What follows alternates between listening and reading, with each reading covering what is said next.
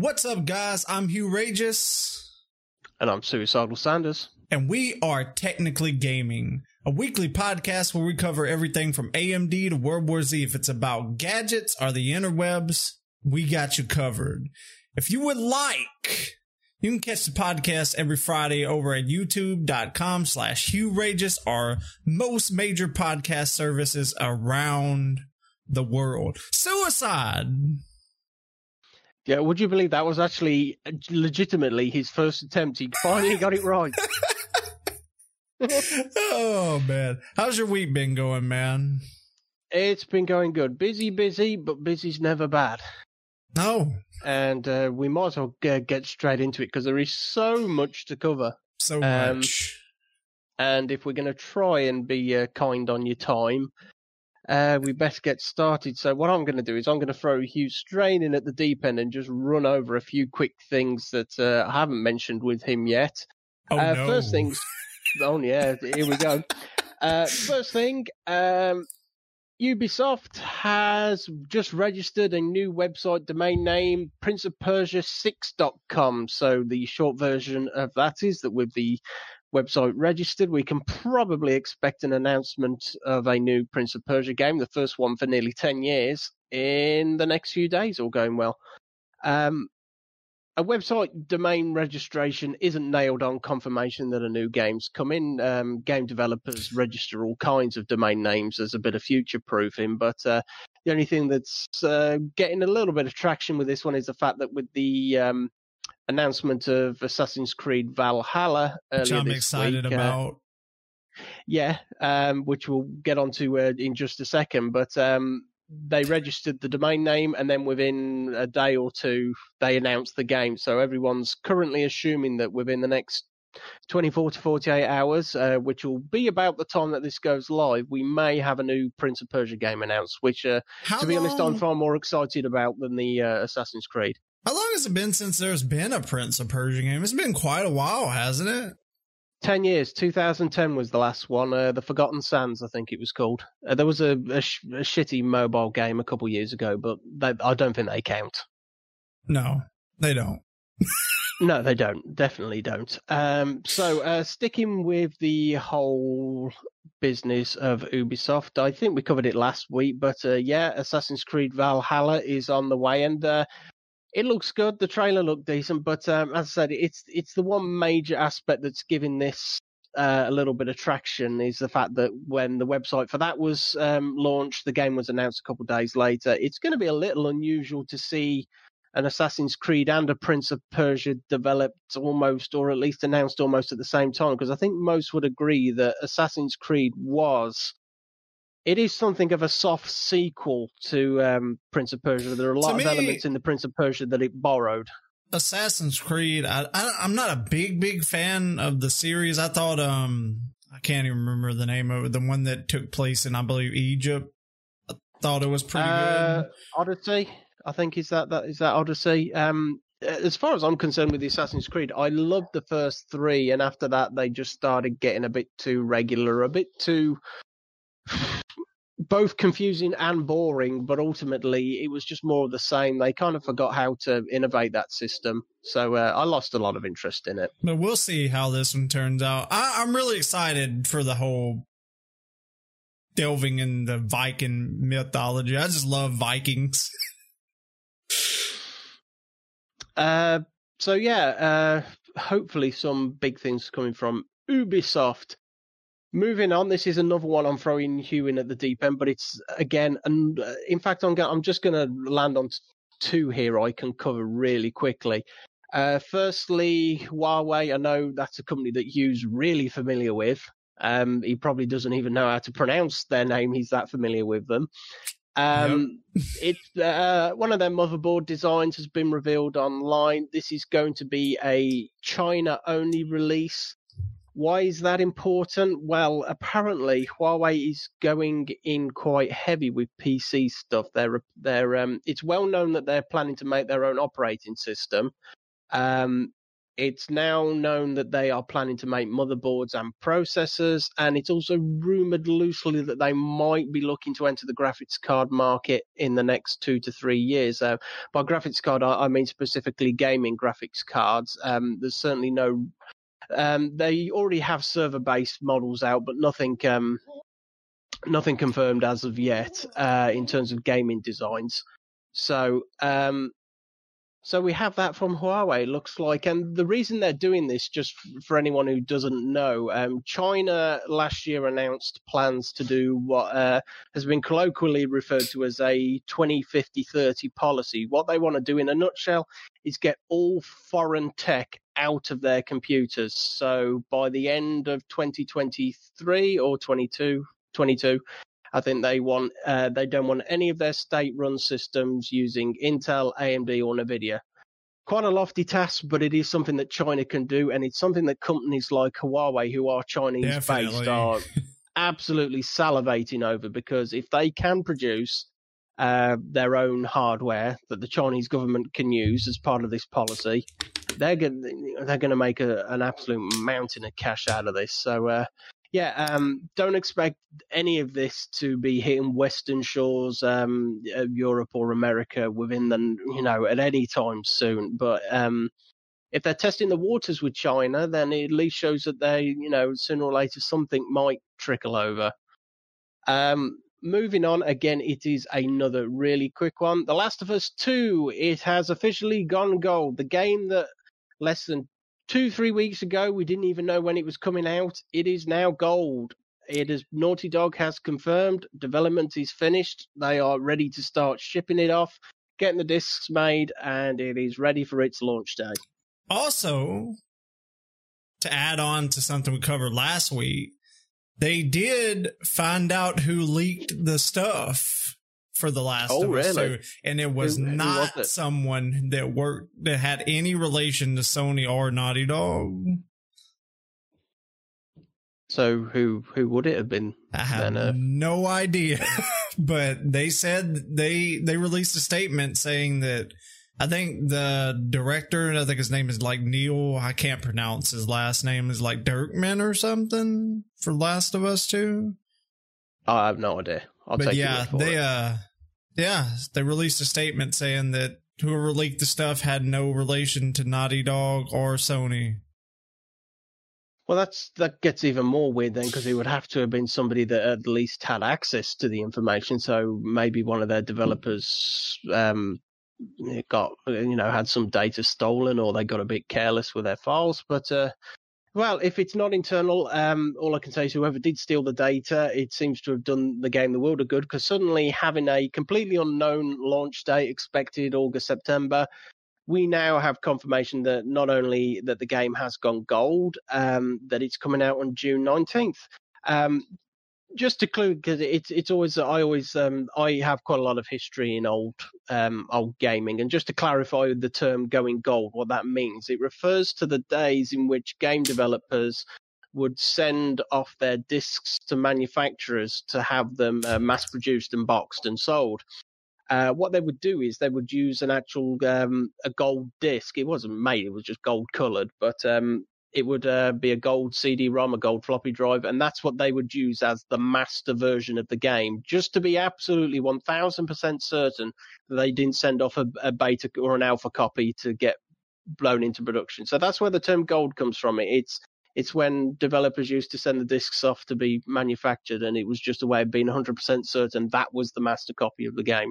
Because you're going back to a time, of course, when there was no such thing as the internet or cloud or server data. So if people were working on a game, three or four people, they were all working on their own individual discs. And after a while, you can, you know, you, you take some time to appreciate just how awkward that must have been at the time to have four people working on essentially individual copies of the game that had to then kind of be amalgamated together into a final version.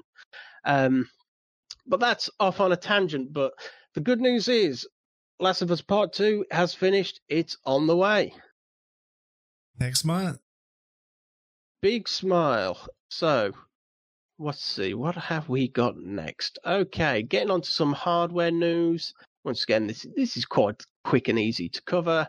Uh, B450 motherboards. Um, this is what's largely known. They call it the mid tier, but um, in terms of AMD Ryzen, the uh, the 50 boards have usually been the most affordable options. Um, so with the launch of Ryzen 1, you had the B350, Ryzen 2, you had the B450. The curious thing is with Ryzen 3, we haven't had the B550 yet, and it's been it's been a bit of a sore sore point for consumers because you have the X570 motherboard platform for AMD third gen. The problem is it's really expensive. Even a basic motherboard from that series will set you back about 160 $170. They're not cheap. Whereas the B450s uh, and 350s have typically been cheaper. So people have been asking, you know, because Ryzen 3's been out for over six months now, and people want to know where these affordable mother- motherboards are. Um, the good news is they are on the way. They should be arriving within the next month or two. Um, and better still, we have some confirmation. It's loose, it's not nailed down, but um, based on a leak from Asus, I think we've seen that some B550 motherboards are going to launch at a price that is at least comparable to that that the B450 did. So if you are looking to make the move to Ryzen third gen and um, you do want one of these new motherboards, then you're probably looking at about 100 to 130 dollars, which is about the going rate for a motherboard. So it's good news in that regard. Um, another mildly interesting bit of hardware news. Again, it's it's all it's we there's a lot to cover, but it's all rather quick and disposable this week. AMD has confirmed that um, that as far as they're aware, um, both the PS5 and the Xbox Series X will be ready to release before the end of the year. Um, some of you may be thinking, okay, why is AMD saying this? That's not Sony or Microsoft. Well, the thing is, AMD is the company that has designed the APU processor for mm-hmm. both consoles. Um, that in fact, both consoles are basically running exactly the same uh, chip. It's known as an APU because it incorporates both the processor and the graphics uh, adapter. Um, but AMD has said that in terms of them shipping uh, parts out to Sony and Microsoft to have them put on the boards and such, um, they're still going out as and based on the numbers that they're being supplied, they seem pretty confident that both systems are going to be ready to launch before the end of the year. Um, I think it'll happen. I just think that getting one before yeah, the end of the year I is think, going to be hard. I think the there's definitely going to be a shortage of these systems, 100. percent um, because I think it's I, I, think it's going to be easier getting a hold of my, um, of Xboxes than um, yeah. PlayStations. Yeah, and I've seen it. I just say I. I'm in a bit of a weird situation because during the last console war, I was very firmly Sony all the way, but I'm not sure which way I'm going this time around. I, I could be persuaded into the Xbox camp. The only we'll reason see. that I'm sure that I'm gonna get a PlayStation is just that's where all the most of the people that I know play. But the only reason I'm thinking Xbox is because of the Game Pass. Um, uh, with the Xbox Game Pass Ultimate, I could get access to games both on the console and on my PC, which would be advantageous because it means that because my my wife mostly plays the console rather than me these days, but um, it means that we would both ac- have access to a pretty huge library for you know about uh, eight nine dollars a month. So it could be well worth checking out. Right, uh, getting uh, moving on to some interesting technical and probably for the vast majority of you mildly boring news.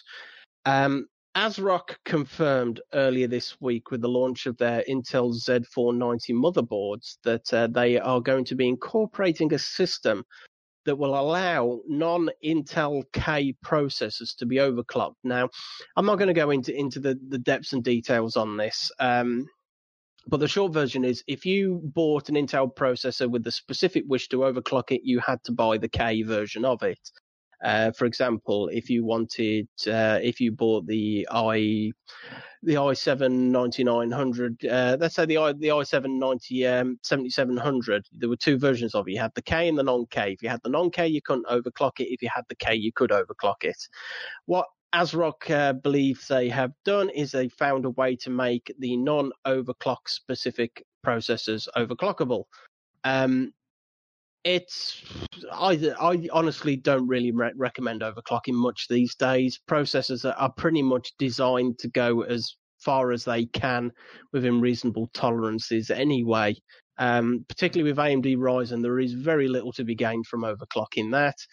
But the short version is that ASRock think they've found a way that will make um, some of these uh, less expensive Intel uh, processors mildly more powerful. Um, I can't say I'm overly enthusiastic about the method they're using. What they're basically doing is increasing the TDP they've found a way basically to supply the processor with more power that will essentially just make it run faster rather than traditional overclocking methods of uh, increasing core counts or um, uh, multipliers. So um, we'll see. It's it's it's interesting. It's probably going to be terrible and not even worth mentioning. Um, but we'll see. It's it could be a curious little addition for uh, people who do get non-Ks. But to be honest, I still stick with the remit that if you plan to over- overclock Intel, get a K version of the processor. Um, sticking with Z490 news, just while we are on the subject, uh, a video uh, published by Gigabyte has confirmed that the Z490 Intel platform will support um, Intel's next graphics card. So we've got Comet Lake S that was announced um, a little um, around a week ago. That will be coming out at the end of this month. Their next uh, processor range, the Tiger Lake, that will work on their existing motherboard. That's unusual because usually when Intel change architecture, they change the motherboard design as well. It's it's a frustrating point for um, Intel owners that uh, usually to upgrade a processor nearly always requires a new motherboard, whereas AMD has been a lot more uh, forgiving. Um, for example, you had the AM3 and AM3 Plus platform. They were compatible with a lot of processors um, over over two or three generations. Same with Ryzen. Despite the fact that we're on Ryzen 3, the first gen motherboards still support it.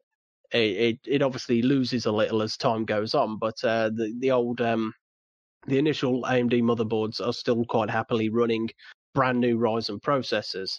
Um, so uh, it's good news for just strictly from the point of view that if you are going to make the transition to um, Intel Comet Lake S, not that I necessarily recommend it at the moment. Not from what I've um, heard. I hey, I don't need, look. I 100% know nothing about this stuff.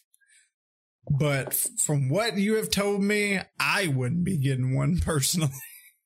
I, I, I will still say I am entirely open to be proven wrong on the subject, but from what I've seen, it's going to be it's going to perform well, but it's going to be noise, uh, it's going to be hot, and it's going to require a hell of a lot of power. Um, Tiger Lake should be better because it's um, Intel should be tradition uh, transition into a better design architecture with it. Uh, but at least on the plus side is that if you do plan to get Comet Lake S and it is an absolute dumpster fire, the motherboard you have should still be perfectly fine for whatever Intel releases next. So you're not into it. And getting back to motherboards and prices, Intel motherboards can often be a little bit more expensive than the AMD counterparts. So, um, well worth bearing in mind. Right. Anything you want to discuss, you?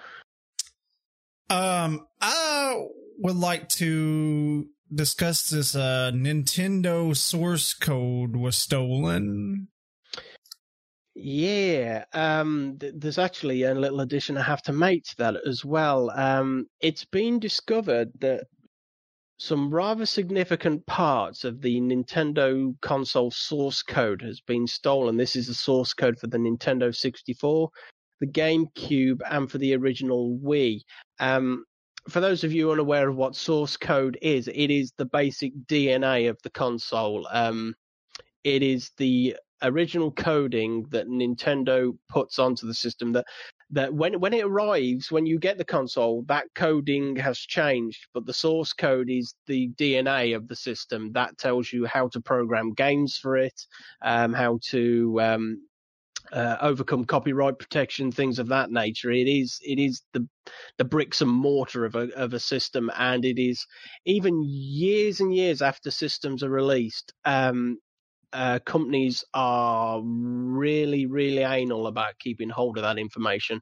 Uh, just to put this into context, uh, Windows XP is It's been discontinued for about six or seven years now. Um, the operating system itself is, geez, getting on for 20 years old. Um, Microsoft will still not release the source code for that operating system just because they don't want people doing anything with it.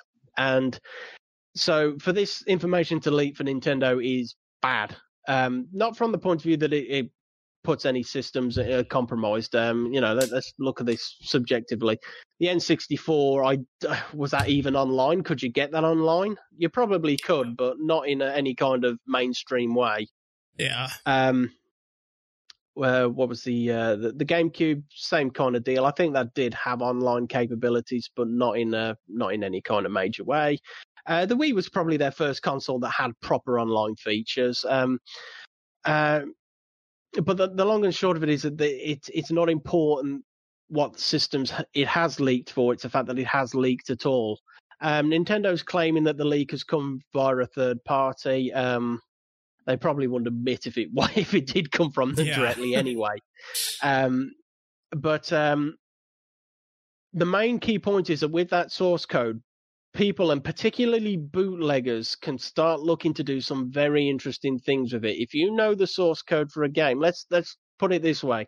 There is somebody sat in a manufacturing plant in China looking they... over all of this and he is planning to release his Nintendo 63 slash Wii slash Gam GameCube, uh, not bootleg console, preloaded with probably 10,000 ROMs within the next few weeks. And because of this source code, it, it can go a, even a step further than that because with that code in place that can be um, transitioned to the systems, they are going to be, although it's going to be knockoff hardware, the software is going to be absolutely legitimate. And if they can incorporate a, a, a DVD ROM drive or a cartridge slot or whatever, these systems will be capable of running legitimate Nintendo games with absolutely no problems whatsoever.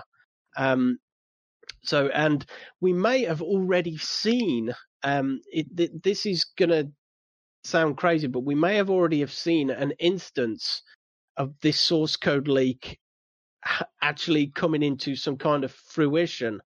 Um, what I'm going to do is this may look a bit rough, so bear with me.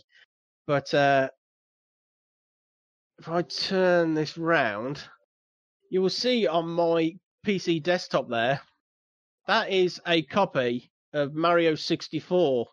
It is a legitimate PC port of the game. It's not an emulator. It isn't um, any kind of uh, uh, fan remake. This hasn't been done in Unreal Engine 4. This is the original version of Super Mario 64 running for the PC. It has controller support.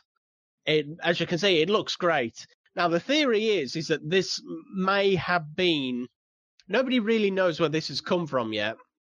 But the theory is, is that this may be one of the first results of that source code leaking online, particularly for the N64. That source code was the missing piece of the puzzle to get this running absolutely perfectly for the PC. So do you think that not only seeing these consoles manufactured like that we will that they'll be able to implement this into like emulators and stuff to make games run better too it it goes beyond. Uh, let me just switch it back. Um, I do not endorse uh, piracy or stealing licenses, by the way, but that was uh, strictly a demonstration for the purposes of showing you. Uh, well, this is a podcast, but anyway, um, for those of you who are watching it on YouTube, you, you can see. And um, if you want to get a copy of that, by the way, it is out there on the internet, as you can imagine. Um, Nintendo is taking them down faster than a excuse the term, but they're they're taking it down faster than a horse knicker uh, pair of um, a horse pair of knickers on a weekend. But um, if you want a copy of that, get looking now. It is out there, and um, it works perfectly on the PC. And I think, as I said, I think this is the first example of this uh, leak source code actually being used to fill in a lot of blanks that um, bootleggers have had. Um, do I think it's going to result in a in a lot of um, knockoff systems? Yeah, without a doubt. China is the home of the bootleg. Um, oh yeah. Uh, it's. I mean, China even gets around it themselves. They have this kind of real bullshit policy. They state that um, copying something is flattery. Um, they don't give they don't give a crap about if you have a trademark, a copyright.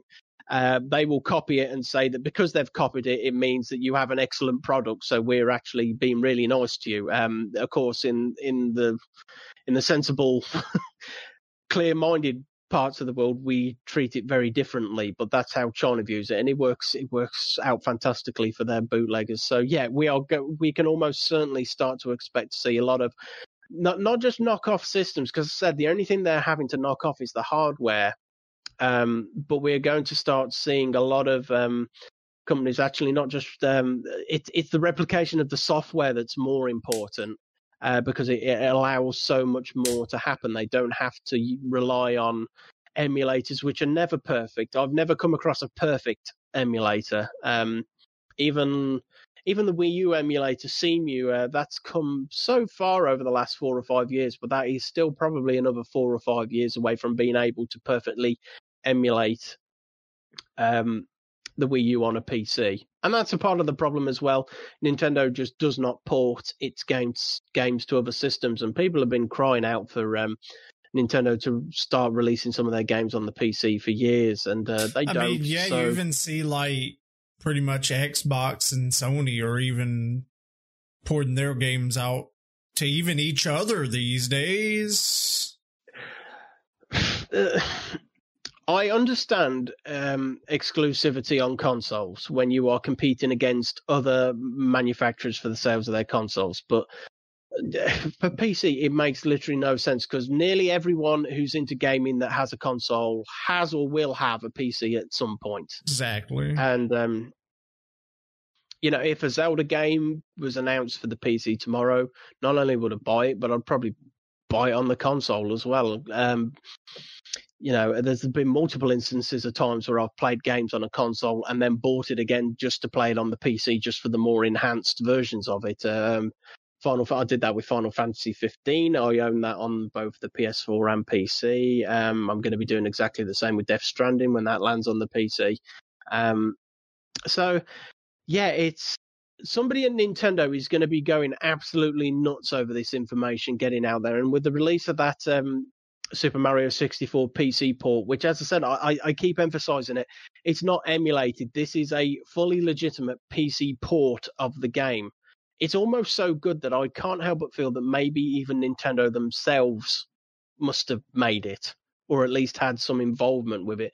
I've heard rumors that it may have been stolen as part of the leak as a port that was going to be released on the Switch because um, it's well known that they plan to Nintendo plans to bring a lot of their old library to the Switch, and um, oh, yeah. some mild, mildly updated version of Mario 64 is amongst those plans. So, so, but yeah, somebody at Nintendo is going to be going nuts about this. But uh, if you, you know, if if you're one of these people, because we've had the um, the NES Mini and we've had the Super Nintendo Mini, and you know, Nintendo is dragging its heels over the N64, which is what people want next. Um, the short version is you're probably going to see fake versions of it that will run as well, if not better, than whatever official version Nintendo does release. So I'm pretty sure they're gonna it's gonna have a lot more games than it would have released with Nintendo's version too and not just that, they'll be available in good quantities too. If if there is one legitimate criticism I will make against Nintendo, it's the fact that they have this absolute joke of a policy of not producing a lot of the systems to create fake demand for it. Um, people are all over the. Uh, we've seen it with the NES and SNES classics. They just don't release enough of them, and it makes this kind of mass frenzy, and we get scalping. It's not good. So um, no. Uh, I think it may have just come back to bite Nintendo in the backside. And uh, yeah, if we do get some kind of knockoff system, some kind of fake, I mean, even if there was a fake Wii, I think I would be curious if it only cost about 30, 40 bucks just to have a go at it.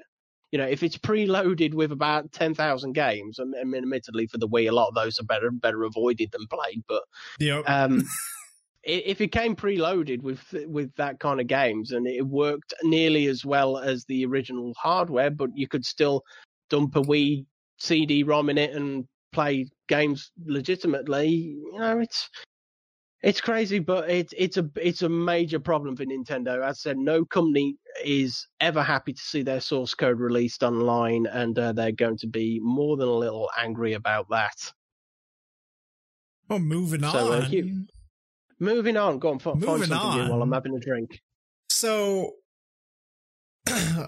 Microsoft is being sued. They are. It's um Because It's of the part of a controllers, am I right? Yeah, it's a it's not even a case of they're being sued. It's a class action lawsuit, which um is again. I, I feel like I say this a lot, but for the sake of people who don't know what a class action is, a class action is a lawsuit on behalf of a large group of people. It's not one person A suing Yeah. person B. Mhm. It's people A suing person or company B. And um yeah, it's it's to do with their Xbox One Elite controllers. Now, um I've never shown any interest in buying one. Uh, They're a lot they're of rather money. expensive. yeah, you're looking at at least 160 to 180 dollars for one of them. I'm not. Do you actually know what you get for that money over the standard 60 dollar one? I believe. Well, they're supposed to be built better. For one, obviously not. um, I Yeah, think they um, have interchangeable sticks. I believe, and Oh, something okay. like that. I, bel- I, I I think so. Yeah, okay, I, I could go along with that. So, um, it's they're being sued, and it's an issue similar to what Nintendo saw late last year with the Joy-Con uh, controversies. Basically, people are saying um, that the controller itself is faulty. It suffers from an issue known as um, uh, drift, and uh, I'll, I'll show you. I've got this isn't an elite, but taking an Xbox controller um, what you get in drift is you have the two analog sticks, and the issue known as drift is when the analog sticks register an input that you haven't made. And this, in fairness, as well, um, this isn't an elite, but I have that problem with this controller. This right analog here will sometimes register uh, inputs to the right, despite me not touching it at all. Um, it's fortunately it's not a problem in most games, but in racing games where you know it's it's, it's almost like for one of I, it almost feels like the controller is just blasted to the right for like um, a quarter second, half a second, and then it sorts itself out again. Anyway, this is what people are alleging that this is a known issue, uh, specifically in this case with the uh, Microsoft Elite con- uh, controllers. Uh, but more so that Microsoft knows of the problem and that they've been deliberately they've been giving people refunds and exchanges within the 90 day warranty period, but once you're outside of that cut-off point, they don't care. And that's really where the, the crux of this legal argument is going to come down to whether this is a design fault and um, whether Microsoft was aware of it and they have decided to do nothing about it, other than hoping that the controllers will just last longer than 90 days, which if you do pay $180 and it does last only 90 days, you know, that's basically $2 a day for the pleasure of that controller, which Yeah. is a ridiculous sum of money. I just I personally think that with with um this generation of Xbox, they it definitely took a took a turn back for their controllers. Like the 360 controllers were amazing, but the Xbox One controllers are just they're Uh, to me I've- they're flimsy compared to the 360 and I wouldn't want to have one honestly. I think I've said this before, but the Xbox um, 360 controllers are the best. They're bulletproof. They're indestructible. You could pick one of those up and smash it on a desk probably 10 times and it would try? still work perfectly. Whereas if I was to try it with my Xbox One, I think it might survive two or three whacks, but by the fourth, it would be something would go wrong inside it, and that's. So yeah, I would definitely agree that I think the um, the Xbox One controller just just was not as well made. from when I was a kid. Just sorry to go off on a tangent real quick. When I was a kid, I took I literally took a an Xbox, the original Xbox controller, and I tried to What, break the, it. the big Duke one, oh the yeah. bit the lot. Oh, geez, yeah. and I was so angry. I was playing somebody at NBA Street and I just got got annihilated and I was so angry that I took it and tried to smash it on my wood floor and it cut my hand open. Yeah, you don't you don't me- you don't mess with those old Xbox controllers. you can even buy them. I saw that a couple year about a year or two ago. Somebody had actually um, got the rights to remake them for modern systems. Um, don't because they were terrible controllers. They were great, but they were just freaking Yeah. huge. You needed hands like a heavyweight boxer to use those controllers properly. So, moving on. Um, I'm going to ask you a question. Hugh, do you know who Billy Mitchell is? I have no idea who Billy Mitchell is. Well, I'm going to firstly answer that by saying that if you don't know who, who Billy Mitchell is, you need to watch the film The King of Kong. It's available for free on YouTube, and I think it's also available on Netflix, um, probably Hulu, and a bunch of other things. Either way, you need to watch it. Billy Mitchell um, is a highly controversial figure in the old school world of competitive gaming. He is largely recognized as one of the first mainstream competitive professional gamers. He, um, um, the thing with him is that he's so detailed that I have to kind of try and make it as concise as possible. Um, he's recognized as, um, he's formally recognized as being the first person to score a perfect game in Pac Man, although that is debated. Um, he uh, was also for a time the world record holder for Donkey Kong. Um, he, he's been involved in. You have to see if you if you really. It's not. It's it certainly takes a lot of liberty with the truth. But if you want to know who the guy is, um, you know, just Google him or watch the film. I honestly, wholeheartedly recommend the film. It's about 80, 90 minutes. Well worth watching. And I said, I think it's free on YouTube anyway. So, um, um, so uh, despite all these achievements, he is not a universally loved man. In fact, quite the opposite. Um, a lot of people tend to dislike him. They view him as um, egotistical, arrogant. Um, the bottom line is, though, that he came into uh, controversy a couple of years ago. Um, he's, as I said, he has been a controversial figure for years, but um, on Twin Galaxies, um, he had a number of um, high scores recorded uh, for Donkey Kong. Um, uh, for anyone familiar with the situation, this was about the same time that, um, around the same time that Todd Rogers was being investigated. He was the world record holder for, um, oh, it's an old Atari 2600 game, Dragster.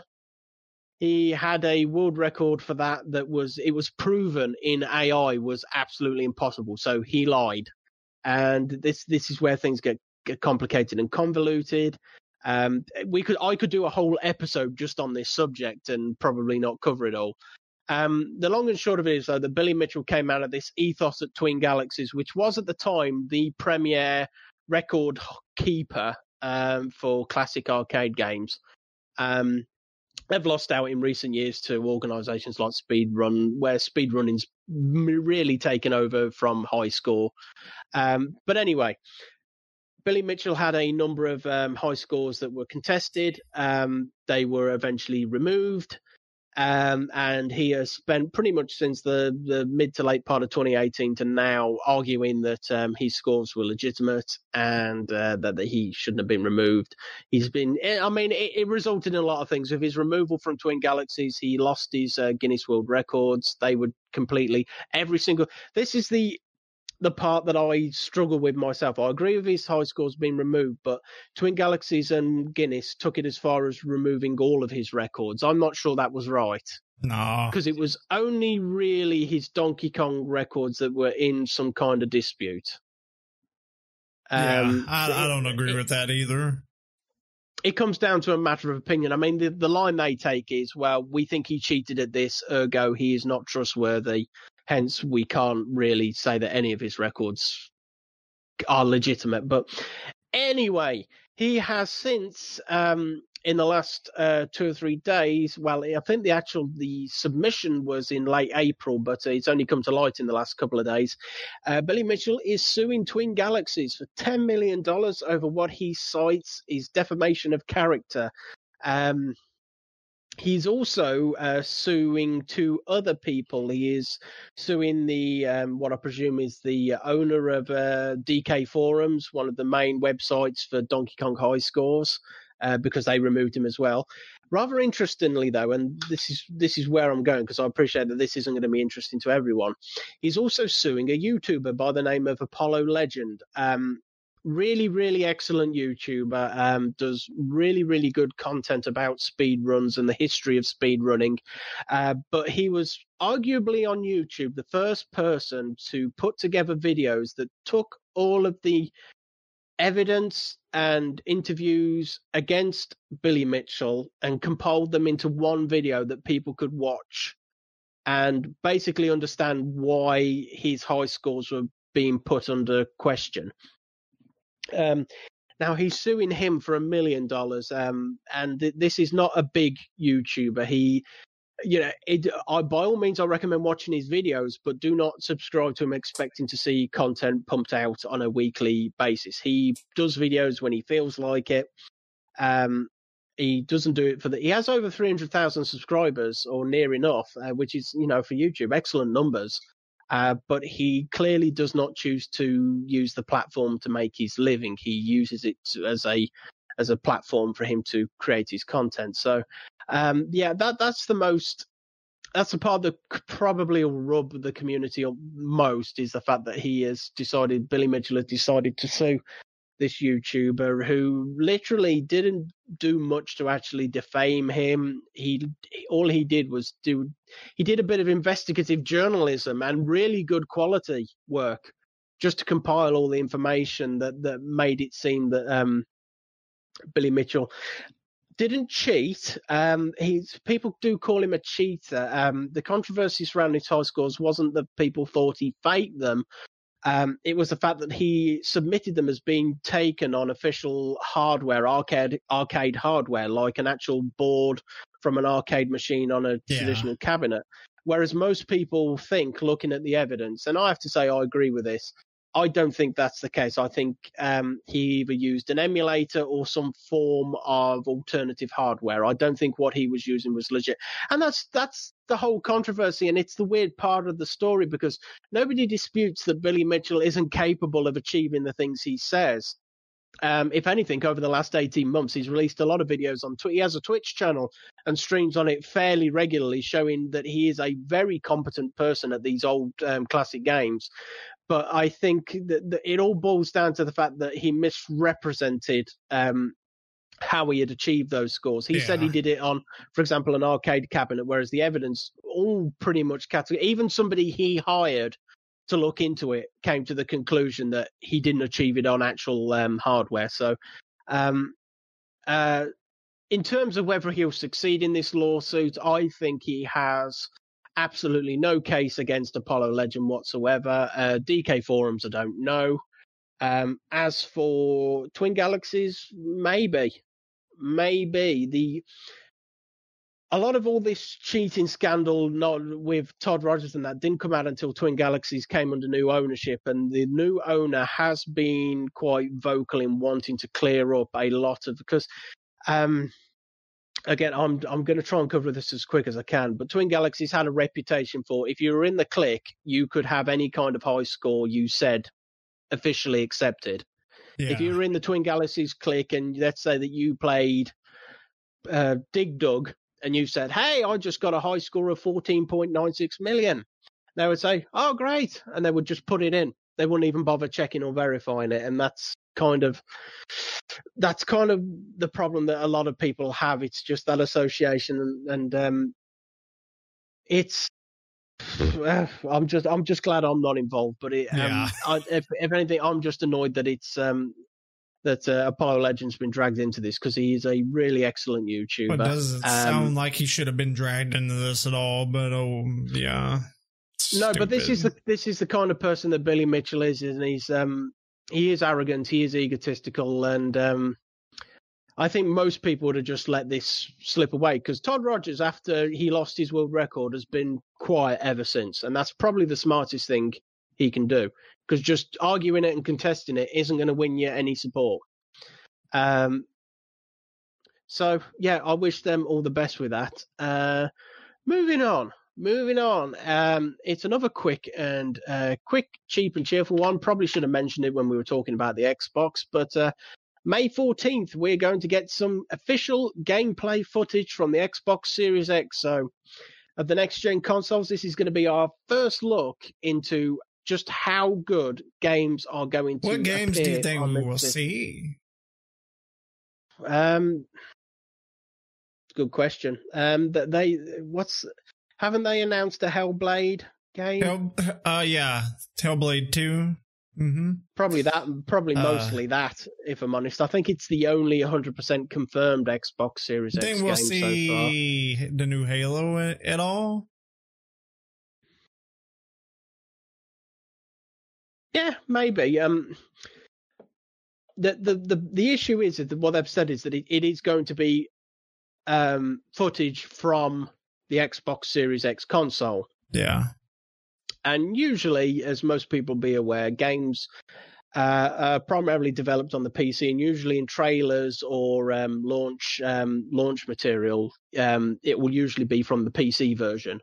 Um, and invariably, it'll look better than it will when it gets to console. Um, there was a whole um, whole lot of anger towards Ubisoft for the handling of uh, Watch Dogs in regards to that when they released the the original Yeah. trailer. It showed the PC footage and it I looked absolutely Ubisoft glorious. is really bad about that in general. Then it came to the console release and it looked nearly as good, but not quite. And then it came to the PC release that they deli- very deliberately downgraded to make the console version look better. So, uh, yeah, we'll we'll see some of the new Hellblade. We'll probably see a few Microsoft um, IPs thrown in there. You know, Halo, maybe a, a, a something from Forza. Uh, Yeah. What else is under their umbrella? Um, you know, I, I- I don't think a Mass Effect or anything like that, but you know, we're going to see some actual footage that's been uh, made for the system, and that could be interesting. Just to see a peek into what we are getting into, because um, uh, Xbox chief Phil Spencer recently said, and admittedly, you can take this as a, a bit of hyperbole if you want, but he said that the difference in graphics between this gen, uh, this new generation coming up, is going to be as big as when we saw 2D uh, consoles transition to 3D. So, in other words, he's comparing the days of when the Mega Drive and the Super Nintendo moved over to the PlayStation 1 and the uh, N64, things of that nature.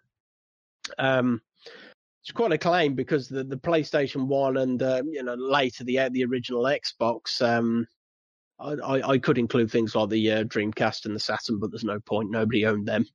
Uh, um, I own a Dreamcast. the Dreamcast was a really good console, actually. It just didn't sell well, but it was really good. Hard, hard. As I understand it, it was hard to develop for. Um, uh, but anyway, so that's what um, Xbox CEO Phil Spencer saying that we're going to see that kind of leap forward, and of course, with a with a new console coming up, he's going to say that anyway. Do you, You know, think we- we, will though? No, I think things are going to. I think things are undoubtedly going to get prettier. Um, but, Oh, yeah. um, with, uh, it's going to. This is going to be the generation that probably mainstream transitions us more towards uh, high def gaming. We're going to see more games in 4K at 30 frames per second or 60 frames per second. This is the generation that's going to do that. Is that going to be anything new or particularly exciting? No, I don't think so. We already have 4K gaming uh, with the Xbox um, uh, One X and the PS4 Pro. Um, is it going to be better? Yeah, of course it is. It's going to be massively better. Uh, but um, no, I don't. I don't think it's going to be a revolutionary step forward in gaming. But I think we can expect to see, as as you would expect, just games will look better. I mean, you, you go back over the history of just the PlayStation. Did the PlayStation 2 look massively better than the PlayStation 1 on launch? Of course it did. Did Yeah. the PlayStation 3 look massively better than the 2 when it came out? Yes. Did the PS- PS4? Yes. Will the PS5? Undoubtedly. Um, so uh, it's just hyperbole and bullshit to, to try and just hype up the consoles. Also, are they going to be better? Yes. Are they going to run faster? Yes. Blah blah blah blah. Um, the only real question I have is how, if this more powerful software is going to see us get a longer cycle. Usually, consoles have a a six to eight year lifespan, uh, particularly Sony's PlayStations. There's usually a six to seven year gap between them. Um, will this stronger hardware mean that the next next next gen consoles won't be out until 2027, 28? Uh, maybe even later. So I've I've already heard some people speculating that the hardware it um, these are going to move things along in terms of hardware so much further that we may not even see our next gen console from Sony or Microsoft until 2030 which you know is 10 years from now seems a life I'll be in my mid 40s then so um, it's possible but um, yeah it's am I excited I, I would say I'm looking forward to the new consoles but don't believe everything you are going to hear in the next few months you're going to hear a lot of garbage about it and um, not all of it worth paying attention to. Moving on. I want to ask you viewers out there, do you have a problem like me with arachnophobia? Well, we have a game for you. Tell them about it, Suicide. it is awesome. It is a game. It is released on Steam in a um, it's it's a demo, but I think it's a time. I I haven't explored it enough. I've played it a little, but not enough to know for certain. I have one um, question before we start. Is this a VR game? Nope, nope, it's not VR. Um, don't think it even has VR compatibility. Uh, it's just a. I don't. I don't want to downplay it before I've even said what it is, but I think it's just a throwaway Unity title. I think it's it's something that's been easily made within Unity. Um, uh, but anyway, it's called Kill It With Fire, and it is a game where essentially the objective is that you have to hunt down a spider in your home and kill it by any means necessary. Um, in fairness, I'm I'm a lot better with spiders than I used to be, but if I see a big one, Ooh. If I see a big one, I have to, it's kill or be killed. I have to kill it or I have to get it outside the house as I'm trying to do, I, I, am doing better with spiders now, and um, uh, the big ones I will try and catch rather than kill. Um, but uh, it, it, does kind of. I, I really love the concept because it does remind me of if you see a spider in the, in the room, a big one, that big enough to bother you, and it. It, you look away, you go to get a, a glass or whatever or a newspaper, and you come back and it's gone. I don't know if you're the same, Hugh, but I have to any means and, necessary. I'm going to find it. and I don't want to find it, but I know I have to find it if I'm going to be. If there was a big spider in this room, are you going to be worrying about it for the rest of the day? Exactly. I wouldn't be sitting here comfortably. I'd be thinking, is it under my desk? You know, every time I and the worst part is when you see a spider like that, you become ultra sensitive to it. You feel a brush on your head, mm-hmm. and you think, "What the fuck was that?" And it's it's so I it's available on Steam. It's called Kill It with Fire. I think you can get a 30 minute um, uh, playable demo of it, and I would thoroughly recommend it. It's for example, firstly, it's free for at least 30 minutes the demo. So if you do want to give it a try, you've got nothing to lose. And secondly, it just looks like fun. Um, is it is it going to win Game of the Year? No, but um, does it look like a fun game? Yeah. Yes. uh, speaking of fun games, we've also had a confirmation that uh, the Destroy All Humans um, that's coming out in the next uh, month or two. It's a remake of the original game. Um, don't know if you ever played it or heard it, Hugh. I think it released on the PS2, the original game. I did Didn't not. sell very well. It was I've... fun. It's similar to the Spider game. It was fun, but it, you know, it it had enough problems that didn't make it a classic. Um, but they're remaking it. It's coming out on the PC in a few months. There is a trailer on YouTube if you want to check it out. Um, once again, don't expect Game of the Year material out of this, but it, it, should provide a solid bit of fun if it is anything as good as what it looks in the trailer. I'm 100% is, thinking about checking it out since I didn't play the original.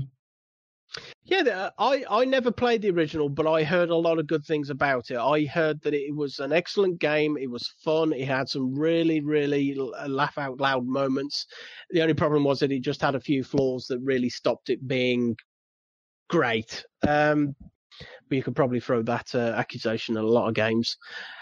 Uh, right. Um, we might as well just uh, go on a roll here with a few quick disposable gaming categories. Um, Deus Ex, um, Mankind Divided. Um, that was the last. That's the just to clarify because sometimes the the way the Deus Ex franchise has gone, the naming is a little confusing. Because what was the first game of the reboot called? It wasn't Man. What?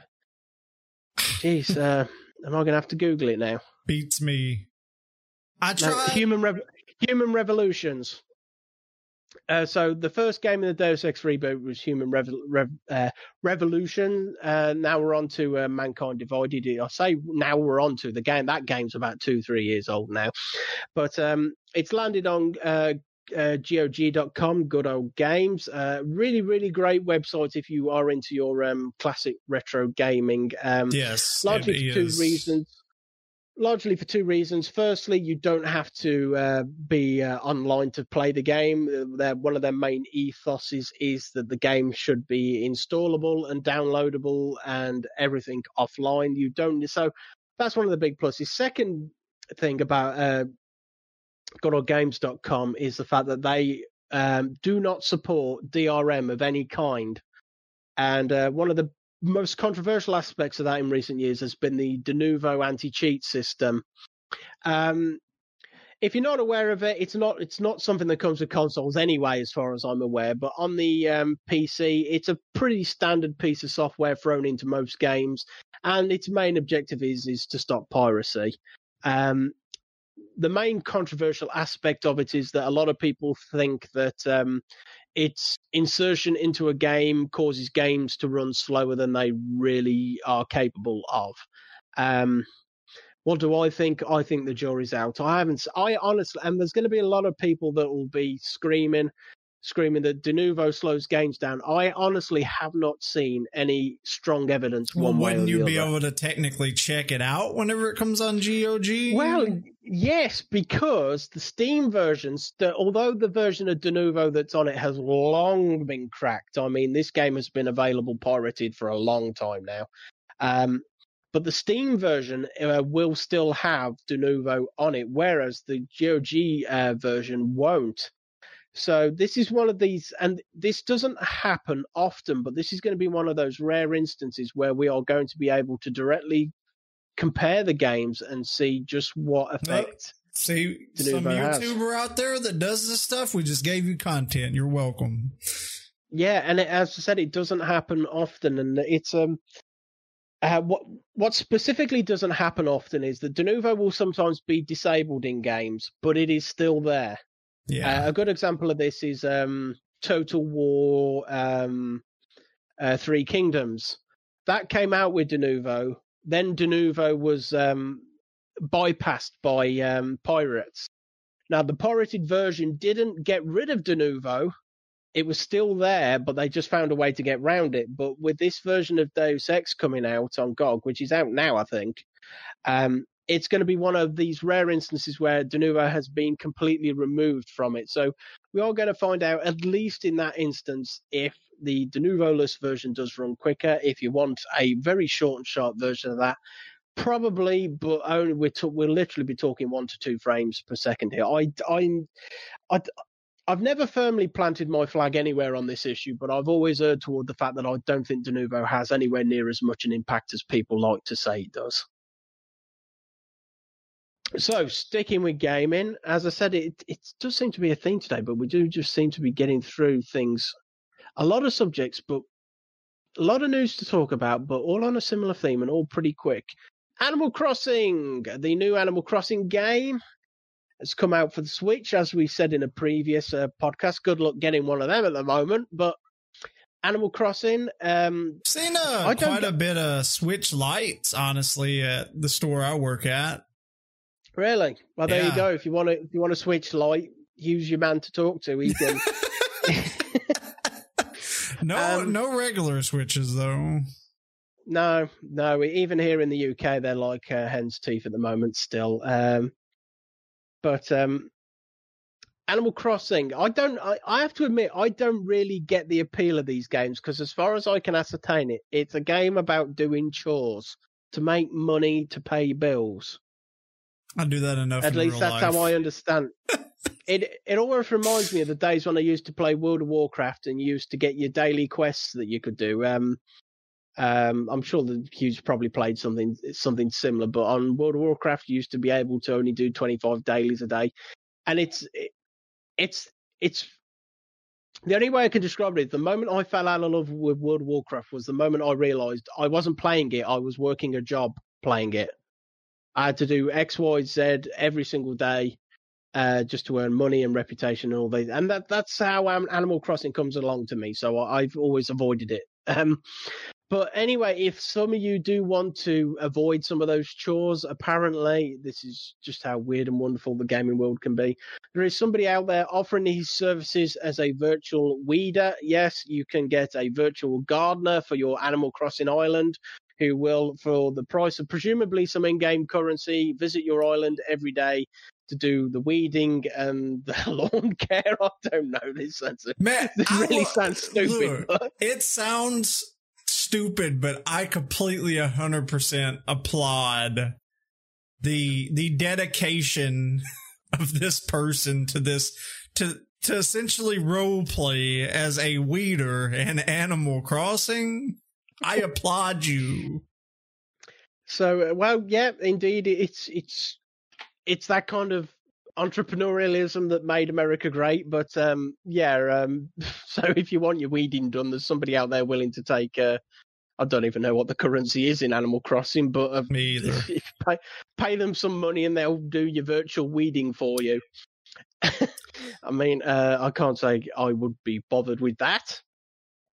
Uh, right, so we're nearly getting towards the, the, wrapping things up now. There's just a few last few things I want to cover. Uh, firstly, I'm not a huge um, user of Reddit, although everyone who knows me seems to think I ought to be.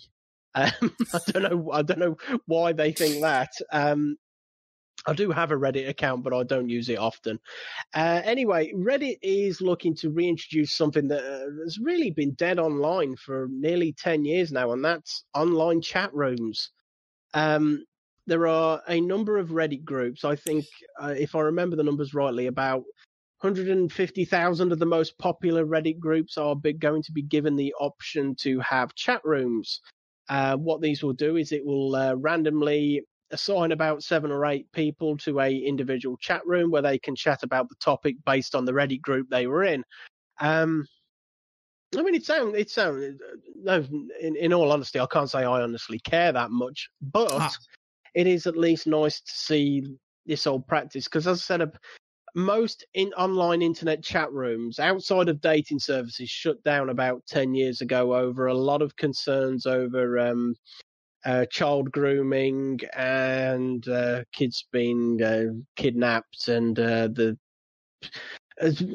did people kind of farming you for information and stuff like that. It was it, it, was enough to it was let's put it this way it was enough to scare Yahoo and AOL and Microsoft to close all of their online chat rooms down. Yeah, uh, there's a there's a few still out there, but you know the the big boys decided that it was time. You know they did not want to take that legal liability. Um, um so yeah. When I first read this, I I, I think no, no. I think it's cool that they're bringing chat rooms back. That is definitely something that I think back in the day was cool, and if it could get big again, it could be something cool again. But when I seen Reddit, that's what kind of worried me because. Well, even, it could be worse. It could Reddit, be 4chan or 8chan. Yeah. but Reddit Reddit can be a very cool place, but man, it can be very toxic. I hope they have like at least some people moder moder monitoring this because yeah, I think things could get bad on Reddit with chat rooms. Yeah, I mean it, it is only open to certain groups, and I think the group itself has to enable has to decide whether they want to enable it or not. And by enabling it, I think that gives Reddit the um, legal disclaimer that if anything ever did happen, they could say, "Look, we just gave them the option. These these moderators are the people who said they yeah. wanted it to use it." So, uh, you know, it's fun. But as you say, it's uh, Reddit is um, uh, Reddit is really one of the best examples of the internet because it is just full of the weird and wonderful and also the toxic and abusive. You don't go on Reddit. You, you should not use Reddit if you are thin skinned Let's put it that way. And I would say Yes. that more so than places like YouTube and um, Instagram and other forms of social media. If if Reddit can be harsh Oh yeah. if you're if if you if you get into the wrong group. So um, but no, it it'll be fun, and, and as I said, it is. It, there is something, not that I'm going to use it, but there is something sweetly nostalgic about it because most people's Oh, first yeah. interaction with the internet was the AOL um, 40 hours, 50 hours, one month free demo discs um, that would get you access to the AOL chat rooms and um, AOL Instant Messenger. Uh, and that, that was probably one of the, the coolest parts of the early days of the internet because it wasn't very fast, so you couldn't do much interesting on it, but it was decent enough to do um, virtual chat, presuming that nobody in the house picked up the uh, phone line whilst you're on the internet. Yeah. oh, yeah, you Oh, kids don't know how good you got it these days. That used to drive my dad nuts when he picked up the phone to make a call and he just heard the, the buzzing and the crackling on the line. right. So uh, let's just see where we're wrapping up. So we've got Reddit chat rooms. Um, getting uh, it's to, speaking of the internet in general. Um, as you may be aware, the FCC uh, got rid of net neutrality protections. Um, the it was that they were originally proposed to be taken down in 2017. They were finally removed last uh, in 2018. Sorry, not last year, 2018. Um, if I'm being honest, a lot of the um, a lot of the uh, boogeymen stories out there of internet providers um, It chopping and hasn't been changing. bad. It hasn't. Nothing's changed actually, and um, that I, I do find that mildly surprising. Um, oh, me too. because every, everyone was basically what net neutrality did when it was in place was that it was a law that required internet providers to treat all data equally.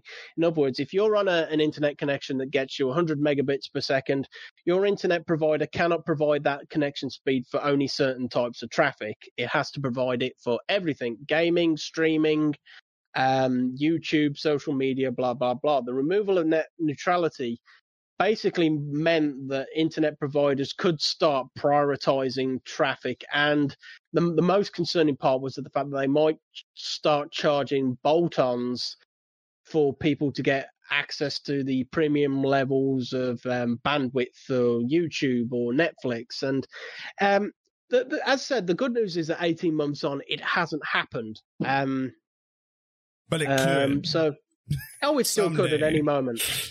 Um, the the only problem that uh, it's a similar problem that the, we in the UK have is that there is only a finite number of um, broadband providers.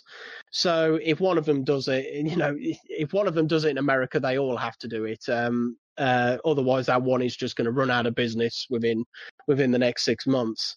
Um, but um, the FCC has just been ordered by a judge because before this ruling was made, it had to go to a period of public consultation. And it's been found that uh, at least 500,000 messages in support of the removal uh, did not come from America. Um, it's it's it's going to be no surprise to say that the vast majority of them probably came from Russia. The FCC has already admitted that a good portion of the messages originated from Russia. Um, but this uh, judge has ordered the FCC that they have to publicly reveal the IP addresses associated to those um, messages that have been 100% confirmed as fake. So, from a public standpoint, um, is it going to get net neutrality reinstated? No, that is not going to happen, and probably not until you get a new president, which isn't looking any time, uh, isn't looking likely for the next four years, if I'm honest. Um, but um, yeah, at least the FCC has been told now that they can't just make an admission of guilt that some of the comments weren't from America. They are going to have to reveal the IP addresses. And it, it's basically, we already know what's going to happen here. It's going to reveal that there was a Russian interference in the vote, there was Chinese interference in the vote. Uh, basically, Yeah. countries that countries that were quite happy to just kick the hornet's nest in America. So, um, is anything going to come of it? No, but at least the public will know the FCC will not have control of that information anymore, and the public will know exactly where it all came from and originated. So, yeah. and wrapping things up, and it's a decent one to end on. Uh, we've seen a leak from a Chinese retailer, uh, supposedly showing the first. I'm not. I'm not going to call them confirmed because these have to be taken with a huge pinch of salt. But uh, the specifications for the uh, NVIDIA 3000 series of graphics cards, we've got details for the uh, 3060, the 3070, the 3080, and the 3080 Ti. Um, of this information, I'm not going to go through all the um, the, the various um, statistics of it uh, because A won't mean much to a lot of you, and B, there's as I said, there's absolutely nothing to confirm that any of this is genuine. The only mildly interesting part of it is the release date. So according to this, the uh, the 3070 and the 3080 will be releasing in Q3 this year, so that's basically August to mm, September. Um, is that surprising? No, that's about when we're expecting them to come out anyway. Uh, the 3080 Ti, which will represent the flagship top speed model, that's supposed to come out uh, Q4, so around um, October to December, and then the um, the entry level model, the 3060, that's going to come out in the early part of 2021. Um, it's uh, if this information is true, then it's very interesting. The the problem is though there's absolutely no way to know it's accurate and worse it's the kind of information that can be very easily faked and guessed at. I mean nvidia does have a history of releasing its uh, higher end graphics cards first then it will do the top spec and then it will do the entry level models. That's how nvidia's done it for the last two or three generations. Uh, yeah. so in terms of the release dates there's nothing there that most people want to guess at. The only if i was making this news up myself the only thing I would have probably have said is that the 3060 would have released before the end of this year. That's the only that's the only thing I'd have done that's any different. So yeah, we all know that new NVIDIA graphics cards are coming out before the end of the year. Um, if this leak is true, then we have some first unconfirmed specifications and release dates for them. If they're true or not, though, that is entirely a matter of opinion. Take it with a pinch of salt. And that's it, PewDiePie. I'm out of news unless you've got something. I have nothing else this week. no, as I said, it's it, it's we've had a lot of subjects, but I've we've just trying to touch on them all as quickly quickly as possible. I think Maybe. the only one I possibly rambled too long about was Billy Mitchell, but that's because he's su- just such a complicated character. And I'll say again, after you finish watching or listening to this, YouTube, The King of Kong, watch the film maybe one day I'll get better at talking about tech tech things so I can actually throw my two cents in there, but I have no idea what you're talking about most of the time. it's the, the problem when when you're talking about tech news is that a lot of the time it's uh, rumor or speculation yeah. and it's all you can talk about until the product physically lands you don't know um, so we'll see what happens over the next but as i said we're willing to talk about anything on this podcast if it's even mildly internet news technology social media we will touch on it i mean there was there was a part of me that was wondering whether to just touch on the Suzy Lu situation briefly. I mean, it's getting talked about a lot. Also, yeah. you pull a face there. Go on, yeah. you. Go on, I, you. I've seen stuff about it, but I'm uh, good. Uh, I will. I will give a very brief uh, summation of of the, that situation. Suzy Lu is a YouTuber who specifically um, uh, specializes in reaction videos, uh, generally anime. Um, she's Naruto. to a lot of con- yeah, yeah, uh, and she's coming to a lot of controversy over the last, mostly over the last six months, because what she will do is that she doesn't really do a reaction video what she does is she plays the episode and just sits there and reacts to it, uh, and it's got her in a lot of hot water over copyright infringement because, as oh, I said, I she's not. Has. She's not. Let me let me, like, let me just what, let me just for a second. Whenever you react to something, what you're supposed to do is it is what you're what it's supposed to be is you're expanding on what already exists, adding your take to it, I guess you would say. And you know, there's a lot of people out there. They'll they'll just sit like even the music and stuff. They'll sit there and they'll just play the whole the whole thing, and they barely say anything. And that is not a reaction, people. No, and that's that's basically what Suzy Lu's been accused of doing. She doesn't give reactions; she just uses the popularity of the anime show to basically just broadcast it on her show. And she thinks she's been really clever with this copyright workaround of finding a loophole that means that she can stream the episode, and as long as she reacts to it, it's within fair use. Now, of course, as you can imagine, a lot of the Japanese animation companies are not happy about this, and there's rumors. I not. Uh, I know for a fact that her Patreon has been taken down, and um, just to put this into context, this isn't a small time. I nearly called her a content creator then, but she doesn't actually create much. Um, her Patreon was worth about ten thousand dollars a month to her. Then I hear so she likes to try to go after people too, which I don't particularly like that either. Uh, I'm not getting into that. Um, my, my, don't put yourself on the internet if you're thin-skinned. It's as simple as that. If you can't take criticism, don't put yourself on the internet. And uh, where possible, try not to be an ass to all other people on it.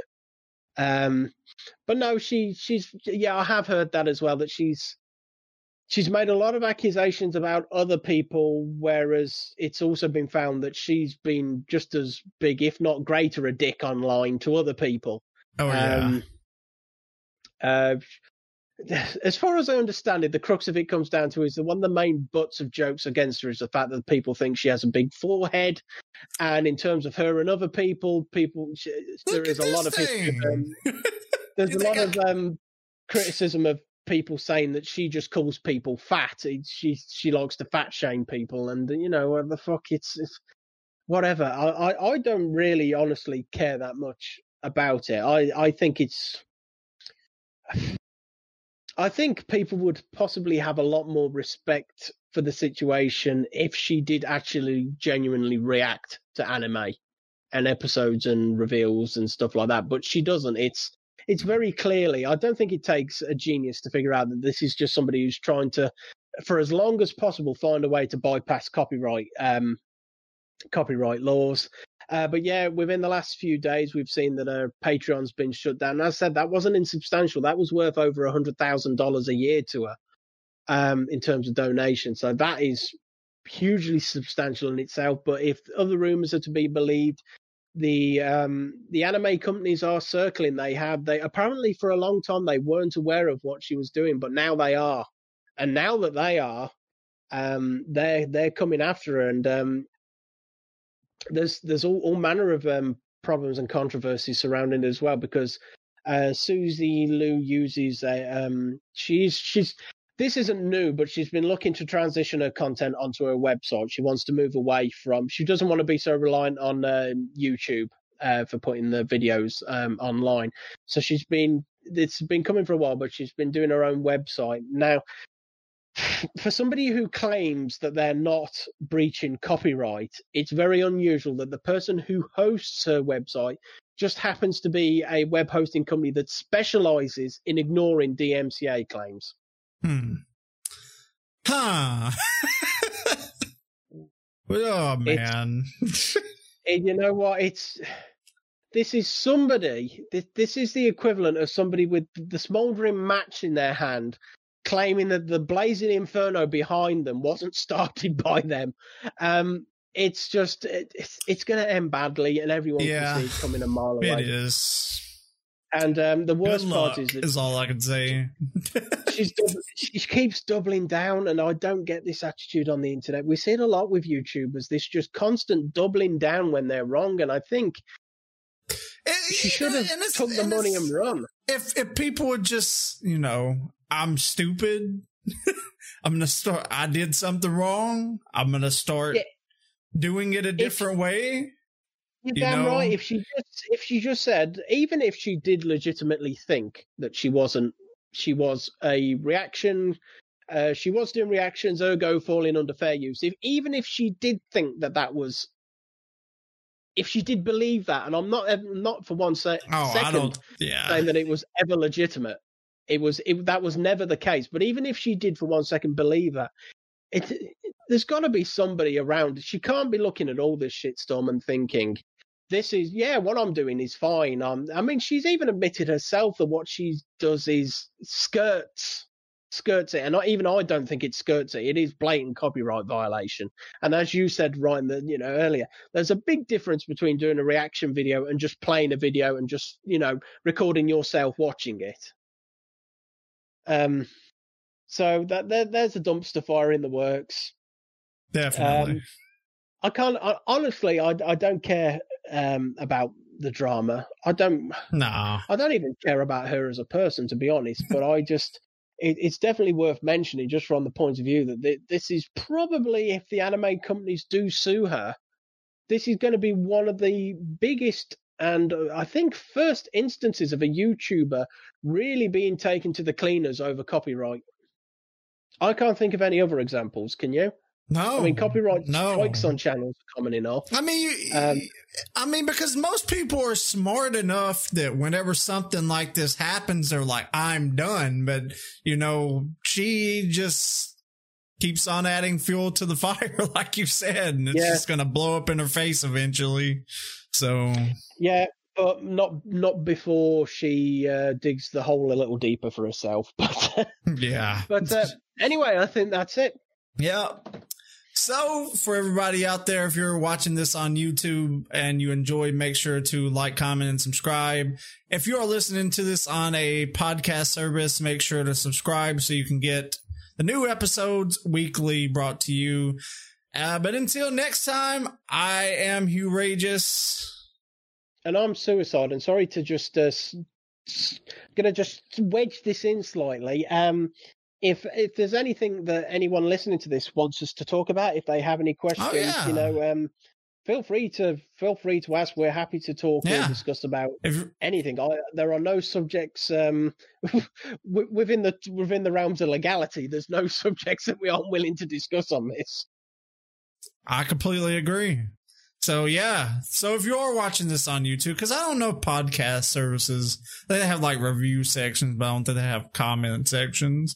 So if you're watching on YouTube, sure, if you want us to talk about something, leave it in the comments, and we will definitely look into it. But until next time, I'm Hugh Rageous, And I'm Suicidal Sanders. and we are technically gaming, and we'll talk to you next week. Peace.